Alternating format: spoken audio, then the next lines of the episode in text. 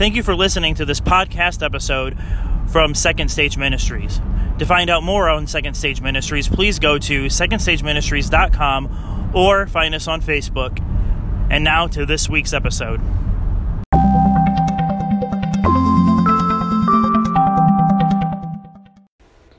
Well, welcome to yet another episode of the Second Stage Ministry podcast. I'm excited that you've decided to give this a listen.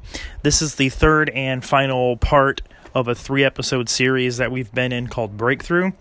So if you haven't had a chance to listen to one or two yet, and you're one of those kinds of people that got to listen to them in order, I don't really know if they have to be, but the other two parts are there if you want to go give them a listen before you listen any further to this one as we're closing out this series, right? This actually kind of came from the same scene that we've been looking at this scene of Israel's history where God had just freed them from Egypt and now they're kind of stuck in this place where Egypt's behind them, but they keep longing and mourning for that. And we kind of felt that God last week, we kind of shared how God probably wanted them to stop mourning over what he had rejected, right? Stop, get, get on with it. Quit pouting and looking back. Time to go forward. And then in the first episode of this series, we kind of talked about how change was traumatic and how we kind of give them a hard time, but you got to think about what they what was changing for them. There was a lot of new stuff going on in this particular scene of their life. And so for this third one, we're still in the same spot but another idea comes to mind for this scene of their story. And I actually wrote this as a blog post a couple months ago, back in October, and it's actually based off a Elevation worship song. And I got this idea from Elevation Church, and I'm really kind of excited for this one. But as I said, it still has a lot to do with this one scene that we've been looking at in Israel's history. But for this particular part of the story, we're going to go to the book of Job. And we're going to look at Job's story and how this concept of the middle we're going to look at here to kind of get the idea of what the middle feels like but also too kind of look back at Israel's spot and kind of see where they were because they were in the middle. So, what does the middle mean? Well, the middle, as defined by Merriam Webster's dictionary, the position of being among or in the midst of something. Now, that's very vague to start with. In the midst of something. Well, yeah, something, right? Maybe, maybe you've been in the middle before. Maybe you've been in the middle of your siblings, in the middle of a fight, in the middle of a crowd, in the middle of traffic, in the middle of a storm, in middle school, in the middle of a test, in the middle of the school year, in the middle of the workday, in the middle of raising your kids, in the middle of a job change, in the middle of a divorce, in the middle of a healing process, in the middle of life, in the middle of a season. There's a middle everywhere in life. We're just in the middle. And sometimes being in the middle stinks. You're in the middle of this change. You're in the middle of this season of life. You're in the middle of what essentially God has for you. And being in the middle just stinks sometimes. We know what was at the beginning, we know where we have been, and we know what was. But now we're in the middle, in the middle of what was and what is to come, in the middle of what we didn't expect. Just just in the middle. And as I'm describing this, some of you are probably like, "Oh, the middle." Right? I'm not I'm the oldest sibling, but you've, maybe you felt it your whole life being the middle child. But what if I told you that the middle is where great things can happen? In the middle is where things happen. When I think about someone who was caught in the middle, other than Israel, I think of Job. Job found himself suddenly in the middle. And talk about change being dramatic. And talk about needing to move on. But Job suddenly found himself in the middle. But why was it so rough? Well, we see a little bit about himself, right, in the first chapter of the book of Job. It says, In the land of Uz there lived a man whose name was Job. This man was blameless and upright. He feared God and shunned evil. He had seven sons and three daughters, and he owned 7,000 sheep, 3,000 camels, 500 yoke of oxen, 500 donkeys, and had a very large number of servants. He was the greatest man all of the people of the East. So, let's break this stuff down. What's all that mean? Well, first of all, Job had a lot going for him. He had a lot of possessions and was a wealthy man. Cattle and servants and and all of that stuff, livestock, that was all important. It was all stuff that could be sold, it was all stuff that could be eaten, you know, whatever. It was all important to him. And it was all necessary, and it made him a wealthy, wealthy man of all the people. But Job soon found himself in the middle. He found himself between what was and the future. There was a conversation going on above, in the heavens, that he didn't know about. Satan, right, had come into the presence of the Lord after roaming the earth. And Satan still roams the earth. He's looking how to mess us up, and he's looking how to take our lives and turn them upside down to put us in the middle so we can then figure out what we're going to do, just like Job here. It says Satan had a conversation with the Lord. Job 1 8 says, Then the Lord said to Satan, Have you considered my servant Job? There is no one on earth like him. He is blameless and upright, a man who fears God and shuns evil. Does Jacob fear nothing? Satan replied. Have you not put a hedge around him and his household and everything he has? You have blessed the work of his hands, so that his flocks and herds are spread throughout the land. But now stretch out your hand and strike everything he has, and surely he will curse you to your face. But Satan also gives God a warning. He tells Satan not to lay a finger on Job himself. Then Satan leaves Job. Then Satan leaves, and Job's life changes in a matter of minutes. And this is where it kind of unfolds. And this is where what I meant when I said that sometimes there's these things that happen. I'm not saying that all of them are the devil because that's a, a cliche thing that everybody says. But in this particular thing, Satan was looking to mess up Job. And I'm telling you right now, he looks to mess us up too.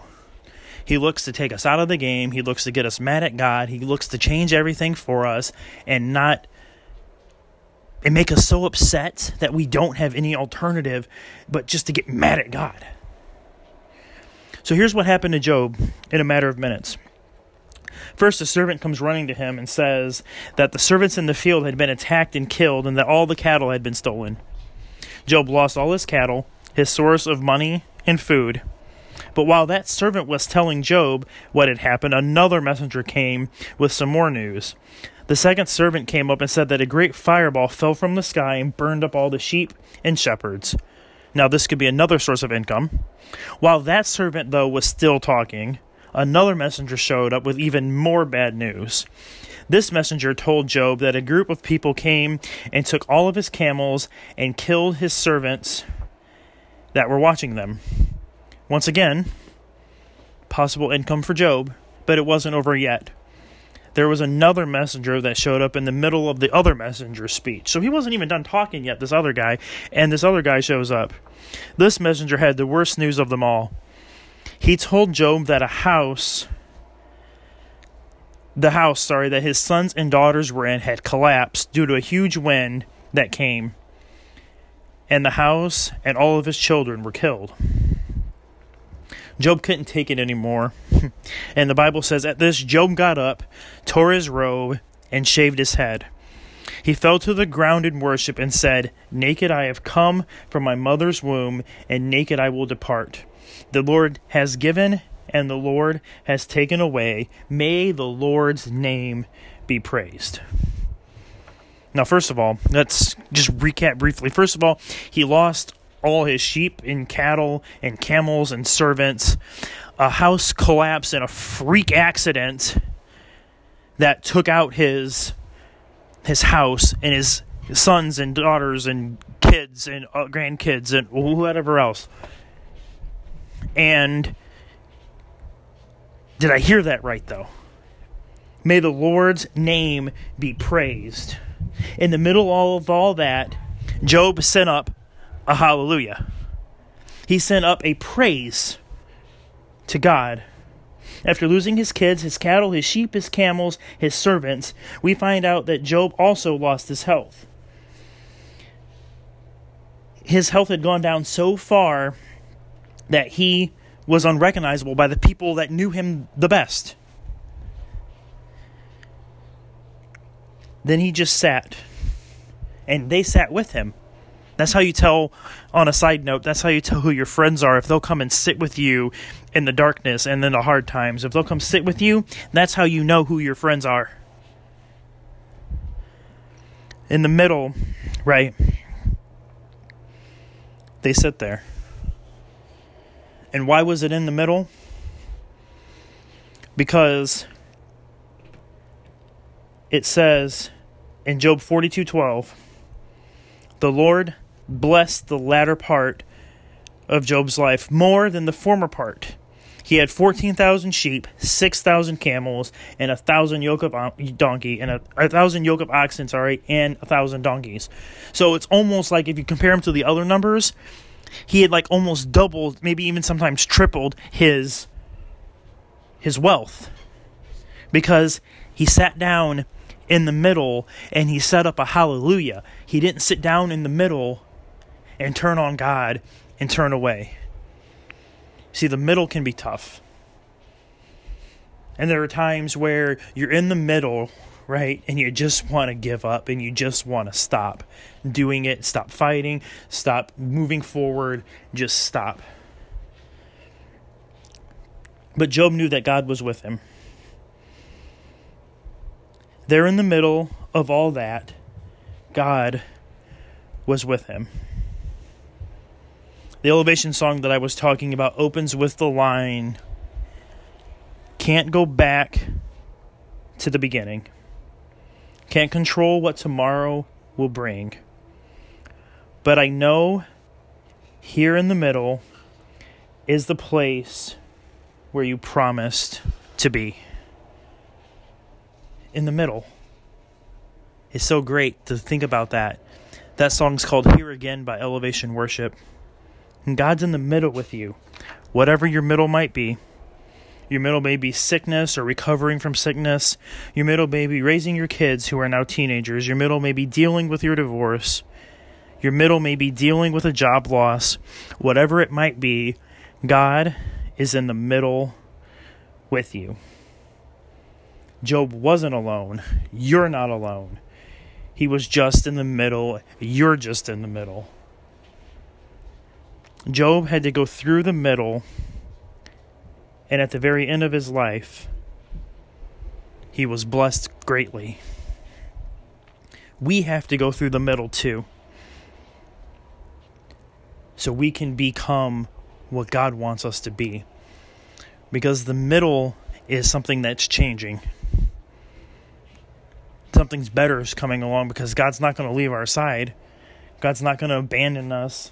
God's not going to be kind of like, oh, that middle's kind of rough. I don't know if I can deal with that. God has us in the middle. God has us in the mountaintops. God has us in the valleys. And God has us anywhere in between. And Israel, God had them too. When they were sitting there in the desert, getting beat down, beat on by the sun because they didn't have any shelter, really, I guess. In their middle, God was with them. He sat there with them. And he showed that he was with them because in Exodus 16, when they wanted food, it says that he gave them food for 40 years. For 40 years, God provided manna and quail for them. Until they came to a land that was settled, where they could settle. Exodus 16:34. They ate manna for 40 years. God was with them in the middle. And I think God can handle your 40 months, your 40 days, your 40 minutes, whatever your middle is, whatever you're in. Know that God's there with you. Know that God's not going to leave. But also know that there's more ahead. And that this is just the middle. That there's a promised land ahead. There's better things ahead. Don't get stuck in the middle. Don't abandon God in the middle.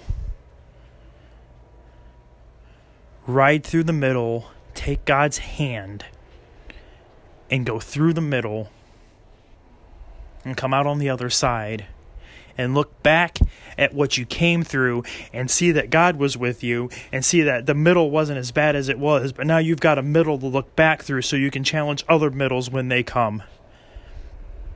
The middle is just temporary. There's great blessings on the other side. Thank you again for listening. We really hope you enjoyed this episode and that it blessed your day. Once again, to find out more information, please visit secondstageministries.com or find us on Facebook. Also, share this with your family and friends. Thanks again.